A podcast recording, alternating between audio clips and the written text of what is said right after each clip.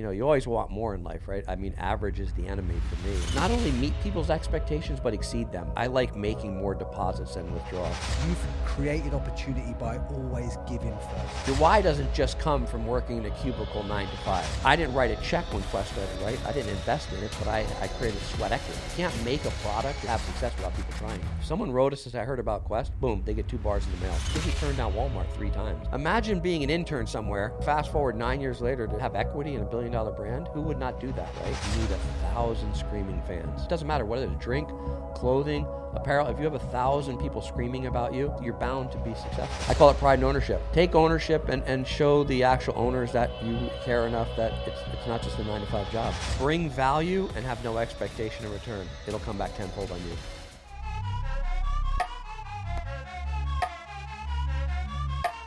And we are back in LA. And guys, you should be very excited for this episode.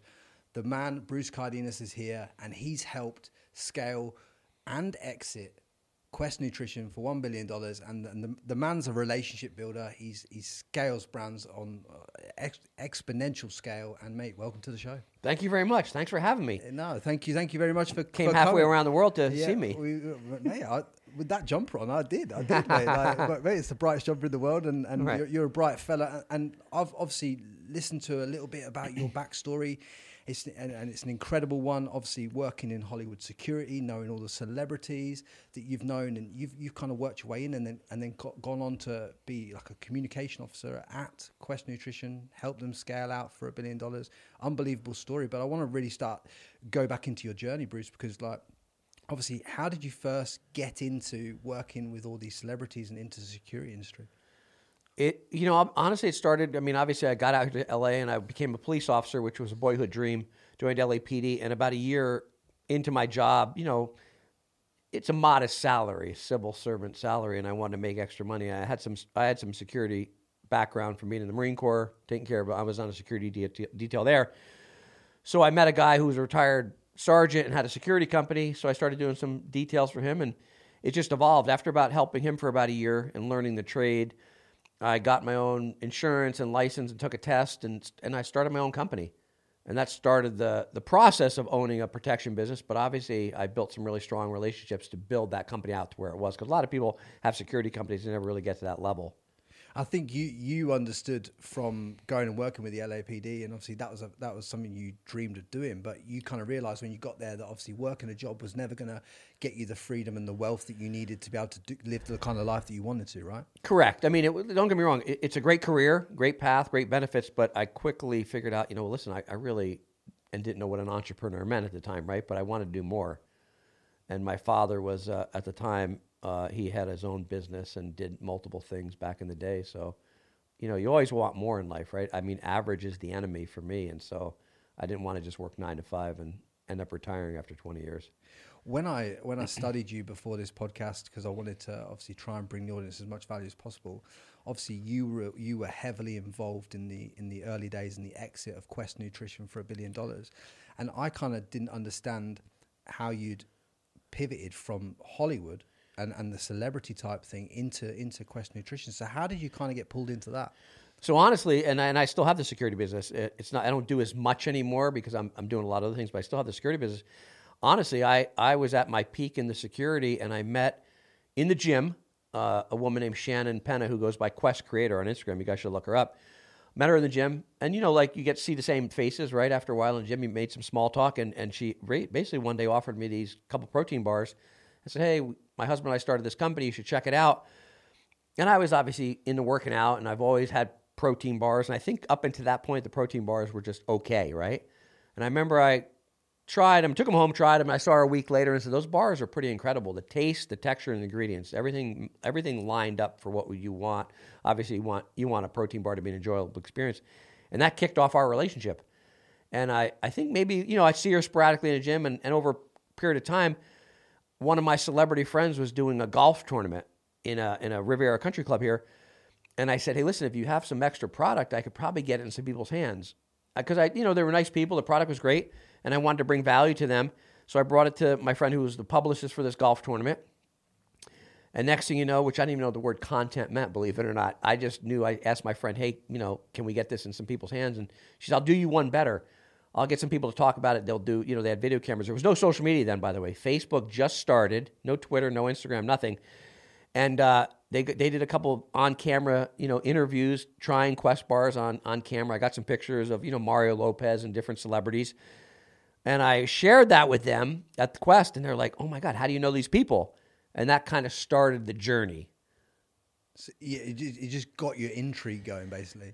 Honestly, they were cool people. Ron and Shannon, I knew them from the gym. They were nice. They were fit. And a little history, if you ever look up Shannon, um, her father was one of three people who beat Arnold Schwarzenegger. His name's Chet Yorton. He beat him, I think, in the 1967 Mr. Universe in the UK.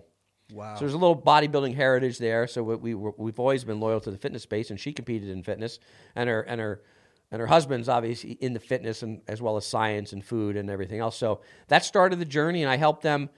I just started getting product in people's hands. I figured, you know what, I'm I'm do, I'm protecting people like Jessica Simpson. I'm doing the security on a set of extra at Mario Lopez.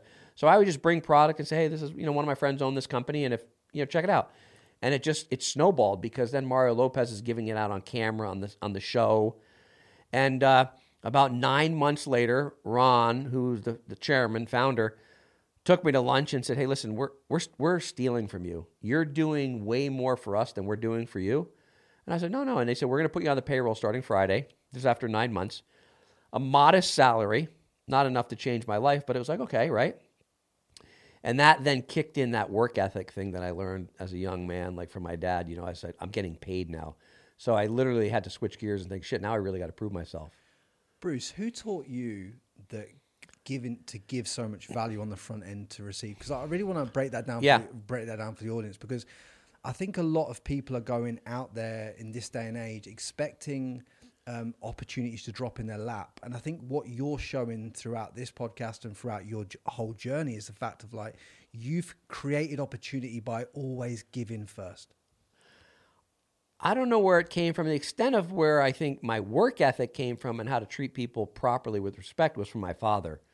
He was a hardworking guy. I mean, back then you would have called him a workaholic. Now you'd call him an entrepreneur. He had a construction, small construction business, but he always treated people well. He was our scout leader. While he wasn't really into sports, he still added value and was our little league coach and football coach because he wanted to always do things with with our family. But I watched him bring back, give back to the community. There's a trail named after him in our hometown because he, he built this hiking trail, 12 mile hiking trail. So I saw how he always added value. And, and I remember he and I together from my Boy Scout, you know, uh, merit uh, for life, uh, what do you call it, Eagle Scout project, we started a recycling program together. So I always, I don't know where it came from. It's in DNA or more from him, but I always wanted to give back. And then as I progressed in the Marine Corps, I did more than I was supposed to. And I've always taught people bring value, not only ex- not only meet people's expectations, but exceed them. And it's okay not you don't have to have your hand out. It's sometimes okay just to do more, and the the rewards will come. Have you noticed as a as a kind of thing throughout your life as a thread that the more you've given, the more you've got on every level of your being? Absolutely. You know, I, I say this. You know, we use this like I, I like making more deposits than withdrawals, right? So I like helping people, and and and if nothing even comes of it, believe it or not, sometimes 10 years later, something will come of it. I've gotten phone calls from people that say, hey, I haven't talked to you in you know, six years, Bruce, but I had this opportunity. I remember you because of the following. And it's something that I did or met them or I, I brought, I left some kind of impression because I brought them value. You- You've you've left a deposit of value within these with within within thousands of humans over your life, and then they bring you deals as a byproduct. And I For think there's- sure. I think there's a lot that can be learned from that because when you talk about what you went on and did at Quest and and how that scaled and how you know the cash exit of one billion that it was exited for, which you would have done well out of as well, and I have no doubt about that. That was all because you seeked to help two people in the gym get exposure for their bars with your network of celebrity friends. They were at, there was absolutely no expectation on my part of anything. As a matter of fact, I thought their bars are okay, they're good, right? But when I went and visited their office, which is important, it was in the hood, it was in the ghetto, and it was this little industrial strip mall, if you will, park, and there was no signage. And I op- I went and visited their office for the first time after about six months, and literally the first thing I thought was, "Gosh, they may not be in business in a couple months," because it was such a small, bro- rundown place, little broken down desk, but they just worked hard. So my point to this is, I didn't walk into this thinking, "Oh, this is going to be the next Amazon." I thought, maybe they'll be around, but they're cool people. So I enjoyed the connection and the camaraderie. And at the end of the day, you know, I got product and I got it in people's hands, and it really, it almost, it became my why. While I enjoyed the bodyguard business, and that's important, and I still do it, the the the fact people started writing us saying, "Hey, you've changed our lives." So I just wanted to keep bringing value to the, the to the team, and it was an open, it was a blank slate, you know, because I created the events department and the ambassador program because they were busy making the product and doing all the behind the scenes stuff, and I had the I had the latitude as I called myself an entrepreneur within a company. I wasn't an entrepreneur because I didn't own the company, but I was an entrepreneur. I had the latitude to do what I wanted to do, and I didn't run amok, but I I looked at it like this: like this great product. How do we get it in people's hands? And I wasn't a marketing genius, but I was a relationship genius. I figured, how do I get it in people's hands? One thing um, that that's coming out through this is the fact of like you you didn't only build relationships, but you you also had a deep ingrained why. There's a lot of people that listen to this that might be struggling to find their why. How would you advise the people that are struggling to find their why, their purpose, to find it? Because when you walked in earlier, and when I met you, the, from from the moment I met you until now, and on from this, you're you're you're always lit up from the inside out, and that's because you have purpose. How can people find theirs? It's interesting. I haven't always had a, a purpose. Maybe I have, but in different levels. But I, I, I feel for people that don't have a why because I think it's so important to find it, and and sometimes people never find it. Um, I have had opportunities that I've been fortunate enough that from the Marine Corps to LAPD, and I've been selected for unique units. I think probably because of my outward, I was outwardly, you know, expressing interest in doing things more than just a nine to five. And I tell people this your why doesn't just come from working in a cubicle nine to five. It's getting out, knowing people, whether it's events, and um, whether it's networking, whether it's doing, like I said, it's not just a nine to five. One thing I learned at, at Quest was I could have easily just fell into a role and just done the events and nothing else, right? But when things needed to be done, I, it wasn't about sucking up. It was about I saw the company had a need, and I did things. I put events on my own credit card. We didn't have credit cards then. The company had no established procedures. Uh, I'll tell you an example of something I did, which I, I share with everyone because those same opportun- those same opportunities that are at every business in America, but sometimes people walk around with blinders on. So the guys were talking about building a studio, kind of similar to this, for a place for people to hang out and lounge when they came and visited. So we shut down from Christmas Eve until after New Year, so it was like a 12 day period. I came in over the holidays and I built out the studio. I got our blue, you know, our color was blue. I painted the walls. I got a big screen TV. I got the the uh, furniture. I paid for it all myself. And I remember when they came back from holiday, I was I was traveling, and their exact words were, "Bruce must have been here over the holidays." They didn't think who did this. But my point is this: there's always opportunities in business. I don't think you have to. People worry about staying in their lane and not stepping on people's toes. But at the end of the day, it's okay to bring added value and additional value. Like I said, whether it's real estate or in the clothing apparel, whatever business you're in, you're, you're a gym manager. You could still do more than what's expected of you and exceed those people's expectations, which leads me to believe you'll find your why or your purpose By helping others. helping other people. And that's just what I've been fortunate enough to find. And what what would you say is one of the fastest ways that you've found to bring another human value? Just figure out what they need and, and, and then and then and then try and help them in some way pursue yeah, that. yeah. And I'll ask people, hey, what do you, what do you need help in? You know, I mean, and 'cause, by the way, it's not always money. People always think, oh, you need to bring money to the table. There's relationships, there's energy, there's time. I donate some of my time to some really cool charities. You know, we we talked about Dan Fleyshman earlier. He he introduced me to Trina's Kids, which does uh, cool stuff for back to school programs for underprivileged kids. He he runs the biggest toy drive in the in the world, I think. Those don't cost any money. Those are time and energy, right? Show up, invite twenty of your friends. Hey, you need to bring a on wrap toy, and to me that just brings camaraderie. And that for some people that could, that could be their why. It could just be a charity event. You know, it doesn't have to always be a monetary financial gain. And I've learned, you know, over the hall, like I, I donate my time at a midnight mission. It's a homeless shelter downtown where we feed the homeless. I, I start out my Thanksgiving morning going there, long before I spend time with family and friends. But it's for me, it's my why. It feels good because I think I don't know if it's every human being should feel like this, but I feel like it. I think we I think we owe the world to give back. And if we're mm-hmm. fortunate enough and we've had some success or some some latitude to do that, why not give back to other people? Well, I think I think that one, you're right, and two, you've you found people with massive dreams and goals, and you found your why inside their goals, and allowed your value to dictate them getting their why, and and as a byproduct, you achieve your why along the way. Exactly. I like I tagged. Yeah, they their goal was to to make a. I don't think when we started to make a billion dollar brand, but also once that trajectory started, they had a different why than me.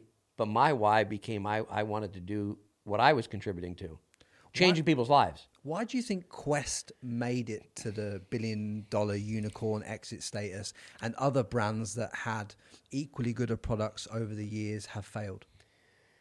You know, I think there's a lot of things. People we could we could argue this. Some of it's timing, luck. I mean, obviously the product was great. If anyone that tried it initially, the taste and texture was the first, and then you flip over and the ingredients were pretty clean considering it wasn't you know food. It wasn't you know chicken and broccoli.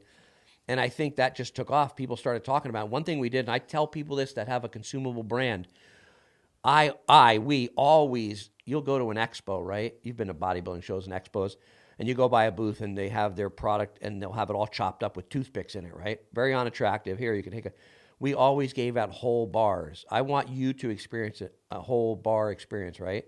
And I would normally, if you came to our booth or I ran into you somewhere at the gym at Gold's Gym, I'd give you two products. Hey, here's one for you, and here's one for your friend or family member, whoever you, maybe a coworker. And that was part of our success. I, we got it in people's hands and they tried it and they were like, wow, where do I buy this? So that was also part of the success. And I watched other brands because I'm very keen on what other brands were doing.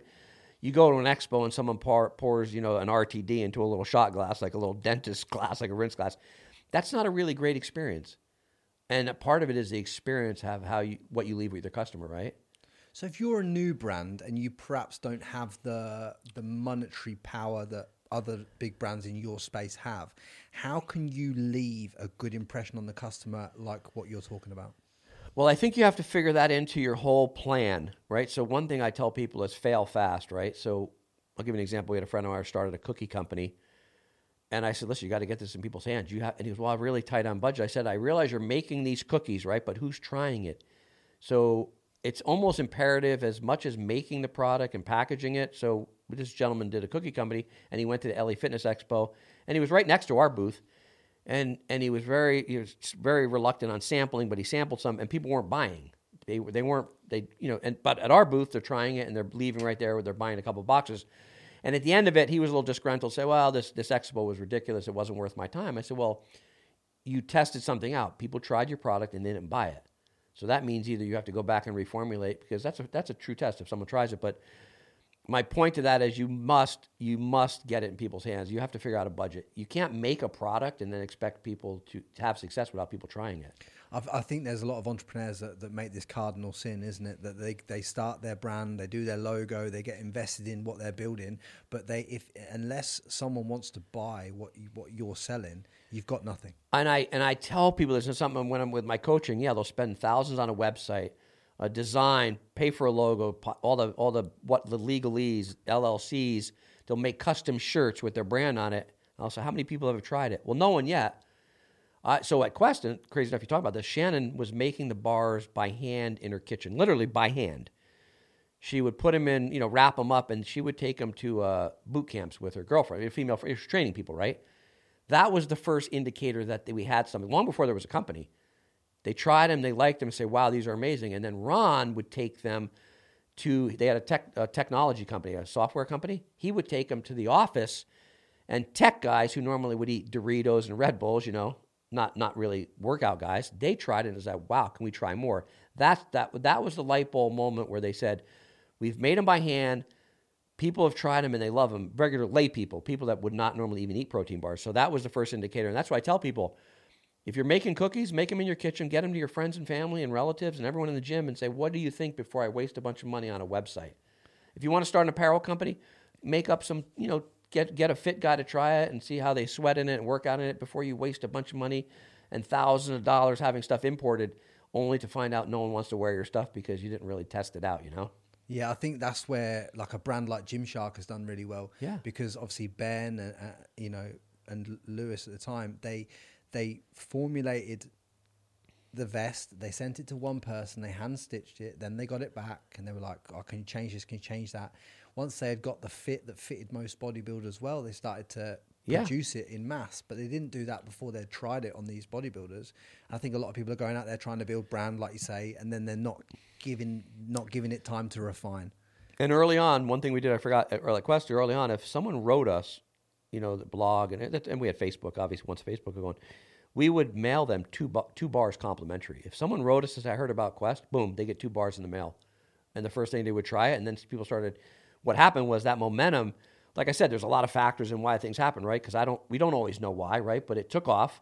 And then brands like GNC and Vitamin Shoppe were calling us saying, Hey, I've heard about these bars, which is a very nice compliment to have when people are reaching out to you saying, How do I get you on our shelf?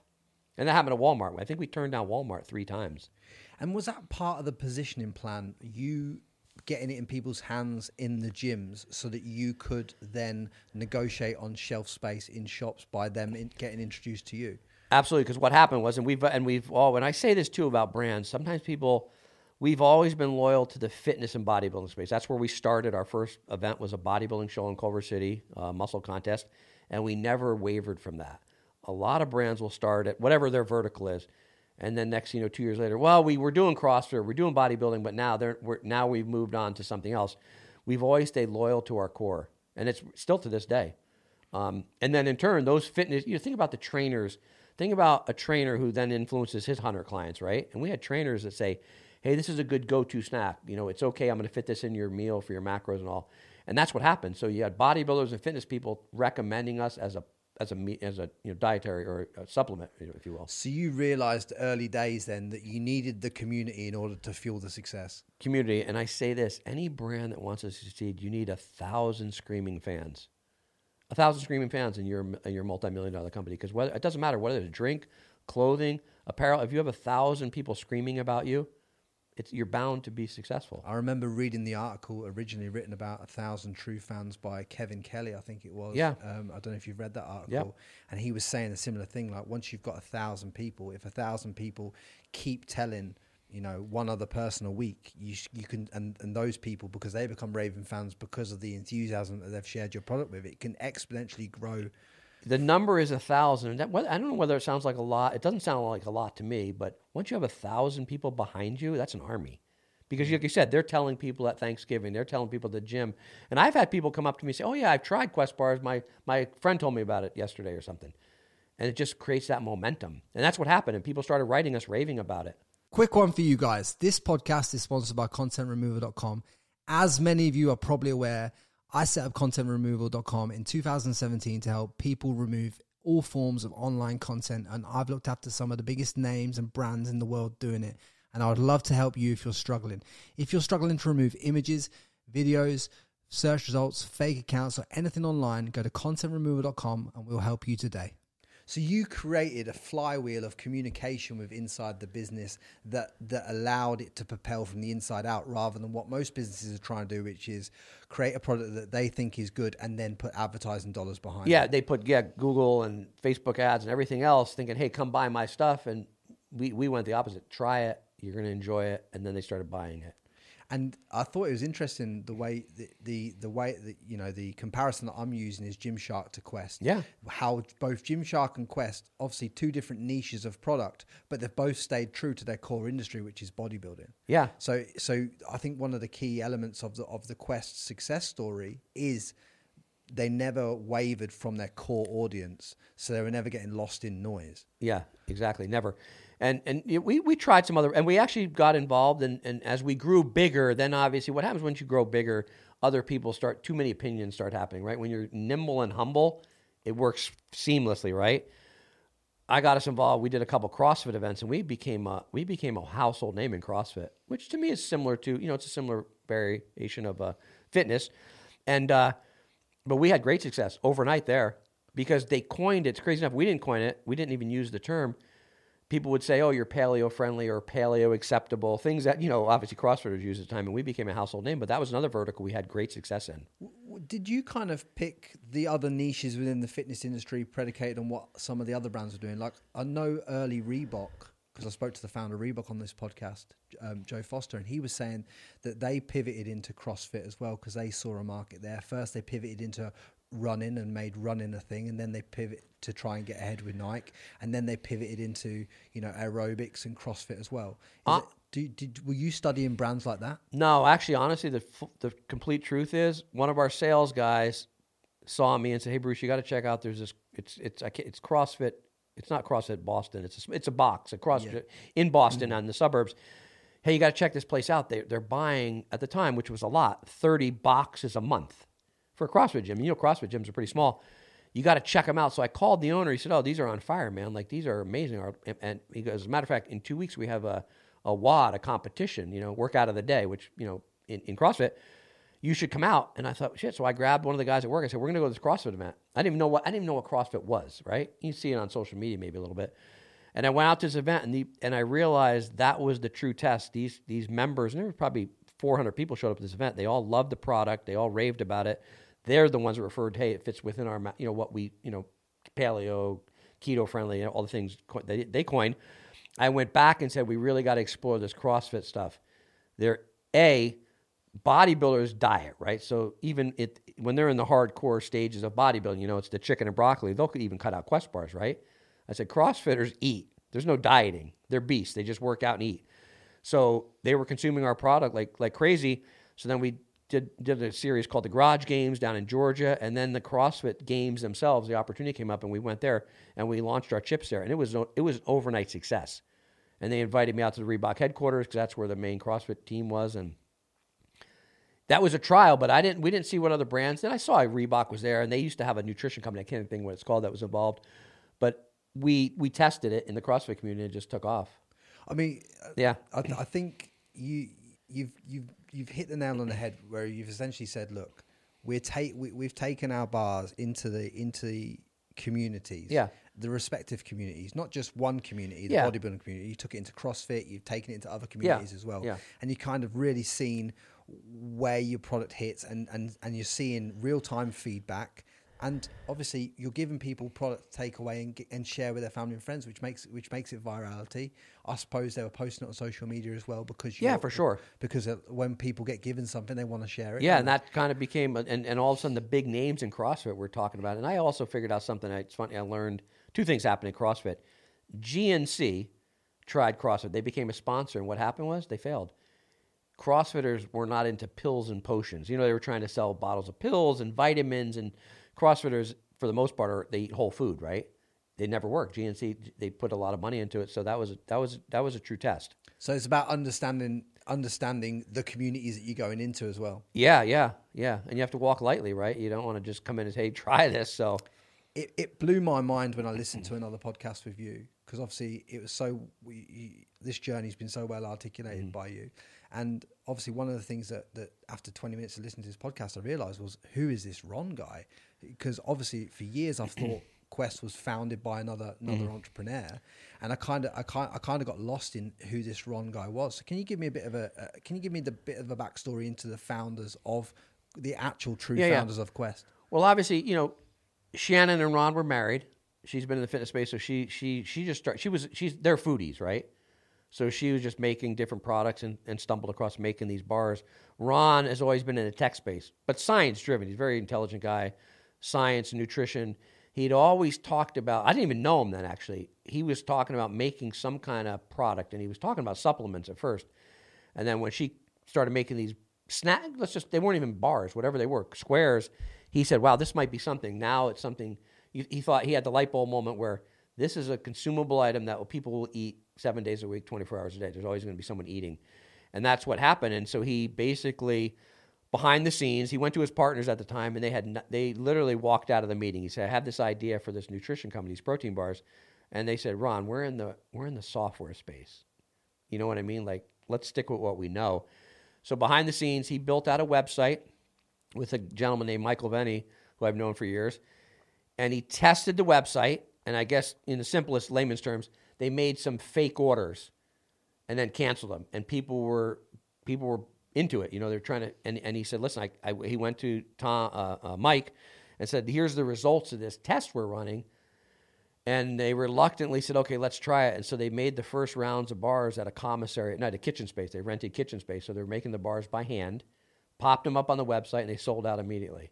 And they said, "Okay, shoot, this might be something. Let me let's make another round of bars." And I'm talking about a thousand at a time. I'm not talking about a lot. Boom, they sold out again. And at the time, they used, you know, Shannon was into fitness, and they used Shannon's dad, who was still alive and as you know an icon in the bodybuilding space, and they put him on the website. and it became that word of mouth thing. It literally became a word of mouth where people were just trying it. We got in people's hands, bodybuilding shows, and people started saying, "Where do I get these Quest bars?" And it just that snowball effect. And and Tom was actually Tom Bilyeu was actually a, a copywriter. Yeah, he was a copywriter at the tech company, and uh, and Ron was obviously the founder and came up with this idea. And then they took Tom and said, "Hey, we need to head over and run Quest." So he became a partner, you know, by that way. Yeah, beautiful. And, and obviously, like when it was coming to exit Quest, did did Ron when he first started this? Did he build it to sell it, or was he building it as a passion project?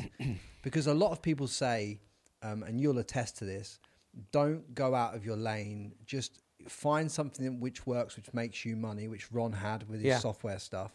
When you find it, just drill straight into that and don't step out of your lane. But he's obviously decided to go into this fitness thing as a passion project.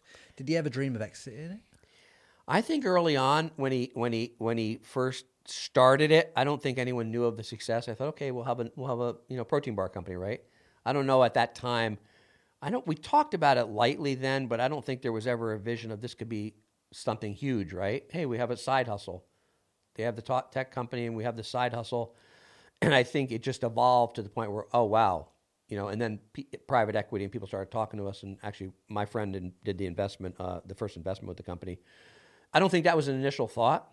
I mean, obviously, now that we've evolved, now Ron, it's interesting. Um, Alex Hormozi Yeah. had mentioned recently. I, re- I either heard it or I, you know, wherever it was that he said there's been less than one thousand billion dollar brands in the world. I think it was a thousand or fifteen hundred. Keep keep and a unicorn, which Quest is because it sold for a billion dollars cash. Now Ron is working on a second brand, which is legendary, which will be probably be evaluated at, at a billion dollars in three years. So think about that: two billion dollar brands under the same leadership. And he's still involved in. He's involved day to day. He runs R and D, so he's he's never taken his eye off the R and D. And that's one thing. If you look back at the Quest days, our R and D team was were not science, weren't guys with PhDs. They were just a bunch of guys and girls. Like people, you know, Shannon would take the recipes and say, "Hey, you now you guys need to scale it." But we we had a food scientist, obviously, because to, about water activation. But at the end of the day, Ron really was the the go to for everything we did. Uh, a lot of self taught people, a lot of just kids coming out of high school, just hey, I just I'd love to be in this food space. Was it a struggle to formulate the consistency of the bars and, and get all that right? Because I know you were talking about just there about the you know the wa- the exposure to the moisture water act- in the bar. Yeah, early on, I, they had this great formula, and they were great when she made them in the kitchen because you know the people would eat them in the next weekend, right? At the but but then what happens? is Water activation, food molds, it rots, right? So that was something we did have to hire someone to figure out the water activation. And the other thing is, like Ron says it best, they were just going to be a marketing company. Quest was going to literally be a marketing company. They would have someone else make the product. But when they took the, let's just call it the dough, the, the metrics of the, the product, when they took it to manufacturers and they tried to run it through the equipment, it wouldn't work because it was too, uh, it, it wasn't pliable enough, right? So every, everyone we tried to get to make it said, well, if you add agave or honey or some liquid, get something to make it more pliable, which would defeat the whole recipe, right? Let's add all this sugar. And so we ended up buying some used equipment and and basically jerry rigged it and figured out how to make it work. Mike Osborne did that, and that was like how we started making them in, in our own equipment. But it was not by but by choice. It was by we had to. So right, the, so right the way through the quest uh, the quest journey, then you've always manufactured your own product. Yes, all from day one.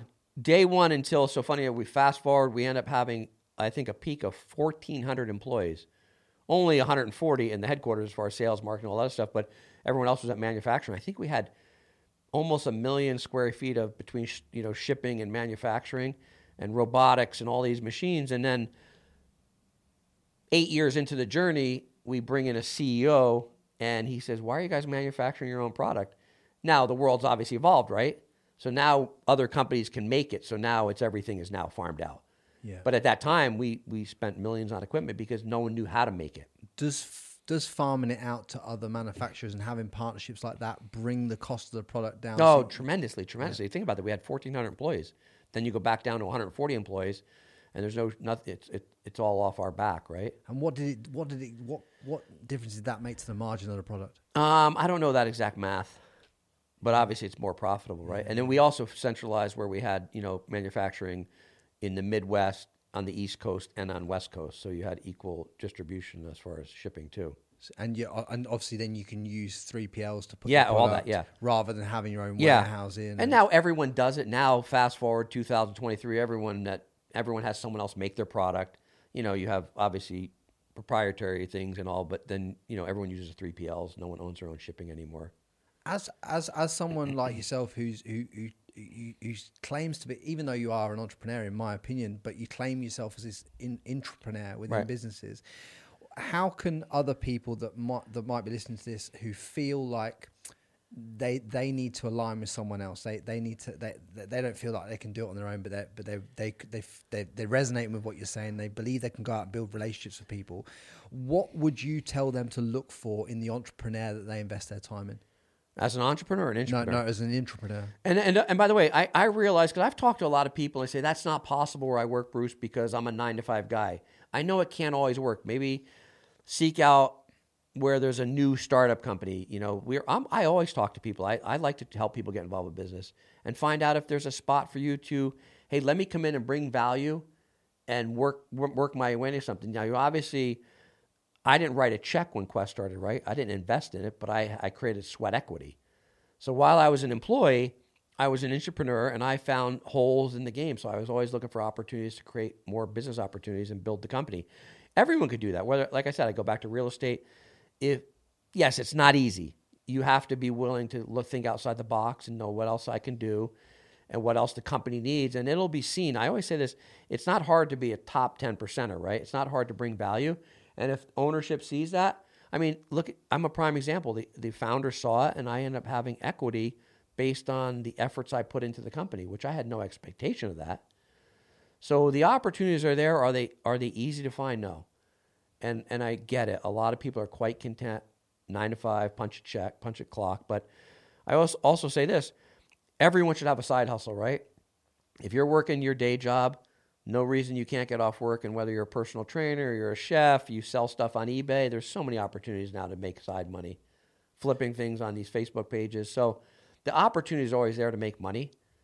Um, it, is it is it always easy to be an entrepreneur? No. I think I think it comes down to the hunger you have and the type of lifestyle you want. Yeah. And I think what you established early days, probably earlier from from your I think from your dad, is you saw his work ethic and you also saw how he treated um, the family and how he treated other people. Right. So you saw that, but you also saw that that you- you're like, I, I want to build on his legacy and what he's done. I want, Right. I, I want to go through that, and you've gone through the gears with with that kind of mentality. Like, I just want to deliver deliver value to the world. Right. Whereas people are people like we said before are coming to the world with expecting, you know, they'll do a couple of things for people and then they expect the value to come. Whereas you're like, no, no, no, you never stop giving. You never stop giving. And I tell people, so, you know, Quest was a nine year journey, right? And I would say for sure, at least six, six, six of those years, I was on the road 40 weekends a year. It was only 52 weeks, right? Mm. And I only by by default because of Christmas and things like that, I really there was nowhere to go, right? Because there was no events, there was no opportunities. So I never stopped. And I think that's why, you know, like I said, once you're in it and you're in it to win it, I tell people this imagine being an intern somewhere, which I was. I mean, I was just helping them for free, even though I had my own business. Going fast forward nine years later to be have equity in a billion dollar brand, who would not do that, right? Mm. And there's also something I just picked it up on another.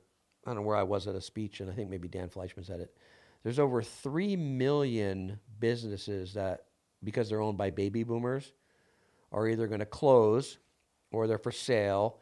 So I always tell people this: there's always opportunities to look at these small businesses. You know, like talk about a side hustle, right? A friend of mine just bought a couple laundromats. The the owner was 75 years old. He didn't have any family to give it to her, and he just said, "My friend took it over, and he worked out a deal where he's going to pay him, you know, a couple bucks a month, you know, forever, right?" But so there's always side hustles. There's always opportunities. There's always ways to make money. I think you just have to find them and put the effort in, and never stop. And uh, like you say, that I think the deep ingrained why that you've always had, Yeah. and you you you basically you've always even e- everything you've touched, you've always even whether you've had ownership in the physical reality or not at that particular time, you've always took it as your own. And I think that's what's ga- giving you your attention to detail, which is more than what other people. And I think a lot of people that listen to this should learn that from you. You, you, just because it's not your company doesn't mean that you're not invested in it the same way that other people. Yeah, I call it pride and ownership, and and it became a matter of factly. A lot of people thought that I was the founder of Quest when I was out and about and traveling, and and there was even times where I'd be interviewed by someone and say, "Well, when did you start the company?" And I have to explain the whole story, and they still doubted me. I think they people thought, "Oh, come on, you're just being humble." And even sometimes when I was with Ron in public and uh, they'd start talking to me and say, "Well, who's this guy?" So he's actually the founder, and they said, "Oh, come on, you're the founder." So people just thought that because when you're out and about every day and you're at every event and you're at every opportunity and you're at GNC headquarters and you're everywhere you are, they assumed, well, he's got to be the founder. Who, who would be doing this if not the founder? So I call it pride and ownership. Take ownership and, and show the actual owners that you care enough that it's it's not just a nine to five job. And what would your advice be to the people then that are listening that are stuck in something now that they, they can't, f- for whatever reason, find pride in it? Um, listen, that's not always easy. I get it, right? I've been fortunate enough to have a couple good whys in my life. Being a police officer in the security business and, and the nutrition space, I think I think you're all, uh, while while you uh, listen, money facilitates things in life, right? We need to pay our bills. I get you need a job, but that doesn't mean you can't look beyond that and see what else, what do I really want to do. I'm not saying quit your day job to be a screenwriter, right? But that doesn't mean you can't write on the side if you want to be a, or you want to be a singer or a comedian or whatever you're really passionate about. I still think you owe it to yourself. I mean, nothing worse than regrets in life, right?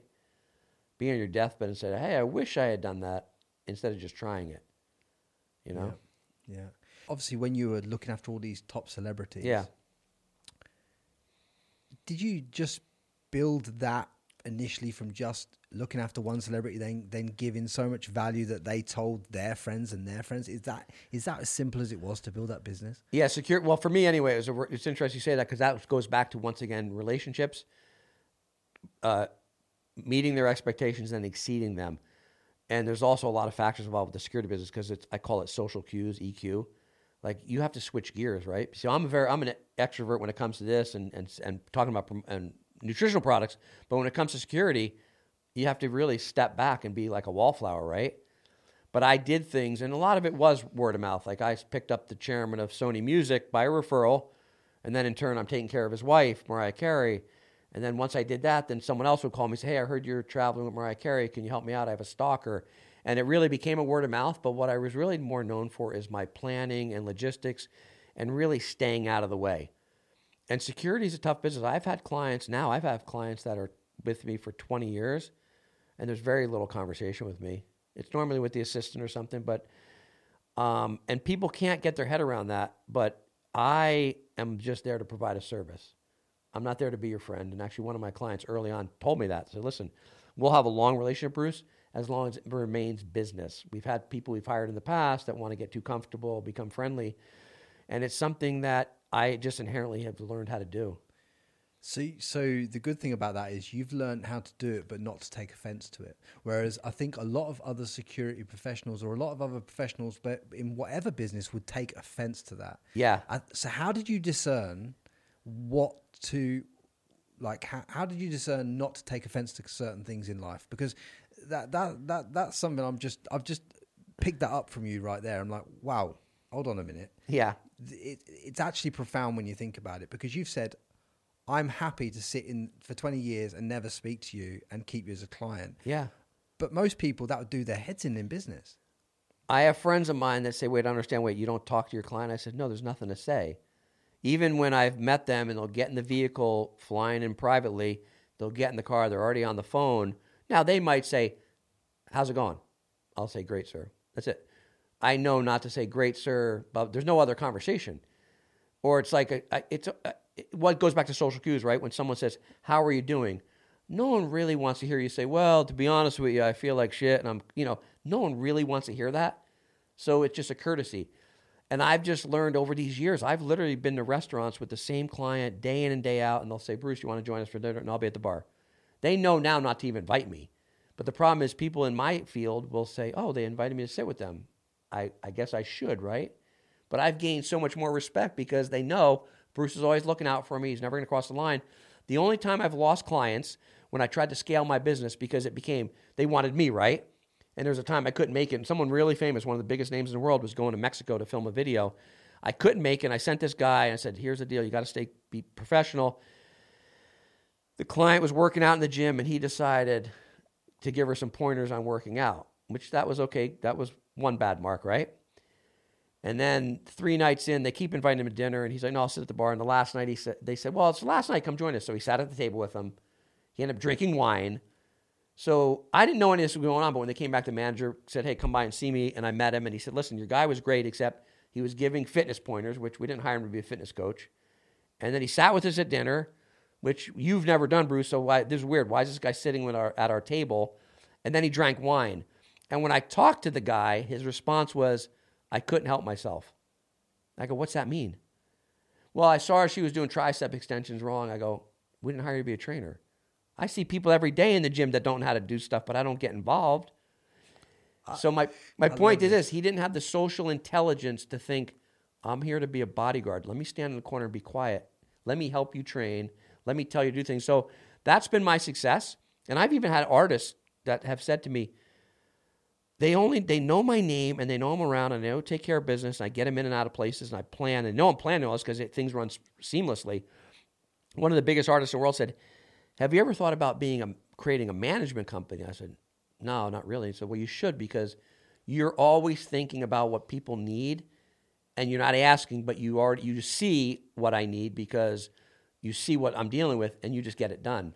My manager doesn't do that, Bruce. So I, I just like, uh, once again, I'm a servant leader. I say that best. I like serving people. I'm okay not being the front guy. I'm okay being behind the scenes. And it's okay, but not people, you know, people can't switch gears.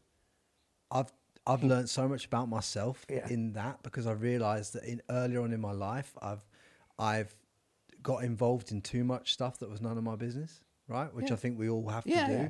I've I've obviously learned that over the years. But it profoundly landed with me when you said that because it's like yeah, like you've been paid to be a security guard. Yeah. You're not paid to be at the table, drink wine. You're not paid to, to, to offer some girl f- fitness advice. You're just paid to make sure that she gets from her room She's to the gym. Yeah. That's it. And it's about it's really about in your business understanding exactly what you're paid to do. Yeah. Over delivering on what you're paid to do, but not getting involved in anything that you're not asked to get involved with. And I could use said. that in any analogy. A camera guy in a podcast, we're paying you to do the cameras, we're not asking you to create narrative. I mean, anything. And, and it's not always easy because I've been with clients and I've even heard them misspeak. And I don't say a word because they're not looking at me. I've, I've had clients say, hey, we should go here for dinner. I heard it's a great restaurant. I don't say a word. Now, I've had clients then turn to me and say, hey, Bruce, this is your town. Is that place decent? I said, I don't know anyone that goes there, but I won't, I don't, I'll share the least amount of information because it's not my position. You know what I mean? You could Yeah, Google a good yeah. restaurant. You can call someone else. Unless you're looking me in the eye and say, Bruce, where should we go tonight?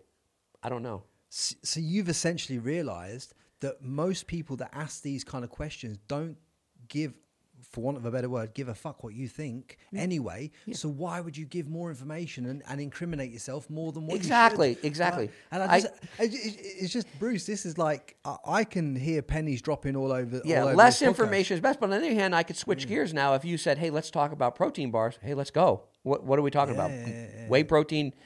But but now that's a different like that. I've in my brain. I know I switch gears. You've got discernment that that most ninety percent of the world doesn't have the discernment to understand what you've said. Exactly. And uh, the, my la- a good example. I have friends of mine that I know. They'll say, "How come you didn't invite me certain places?"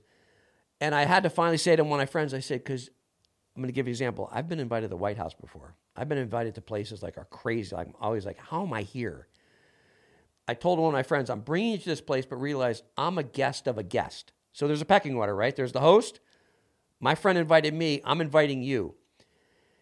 So when the big name is up there talking, we can't go, "Hey, how you doing, man?" Just we're here just to observe. And some people can't. Once I told my friend, I don't want you going. Don't go trying to tackle this guy. Don't try and ask him for his autograph because 300 other people are telling him how great his work is tonight.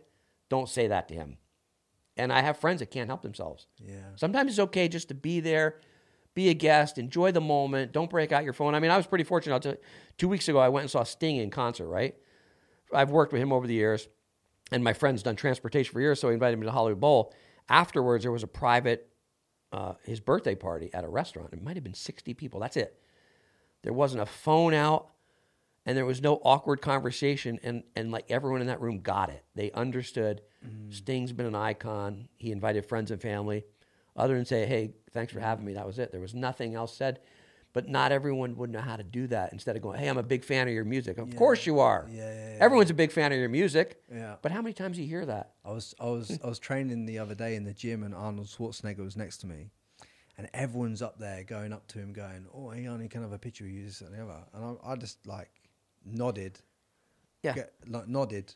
Are you done with those weights? I'll use the weights. Treat him like a normal human being because, like, at the end of the day, that's that's all he is. He's a normal human. Yeah. being. I'm a normal human. being. As soon as you put someone on a pedestal, start asking for photos, you put yourself in fan mode. Once you're in fan mode, you've lost the the mutual respect that you both had for each other because you didn't put yourself in the right frame. And I think that's what you're saying is always put yourself in the right frame. Yeah, he's been a client on and off for years, by the way. If you look It- at my old photos, he's. Phenomenal. But yeah, and I tell people, I saw I work out at Gold's too, and I'll, and I friends visiting from out of town. They say, "Oh my God, there's Arnold." I said, "Listen, if you want a picture with him, don't interrupt his workout. Mm. Wait till he's leaving, walking out, and say, "Can I get a selfie?" And not everyone can. They just sometimes people can't control themselves. Pe- people because of the, I think discernment is the is the best Yeah. word for what you're teaching here. I think I'm going to write a book on that one day. yeah. Yeah. if the, look, I think it's been phenomenal the insights that you've given people on this, and I think some of these points, if they if they do not land, guys, I encourage you to listen to this twice just to let what Bruce is saying there land with you because it's going to change your whole life and the way you operate your whole business.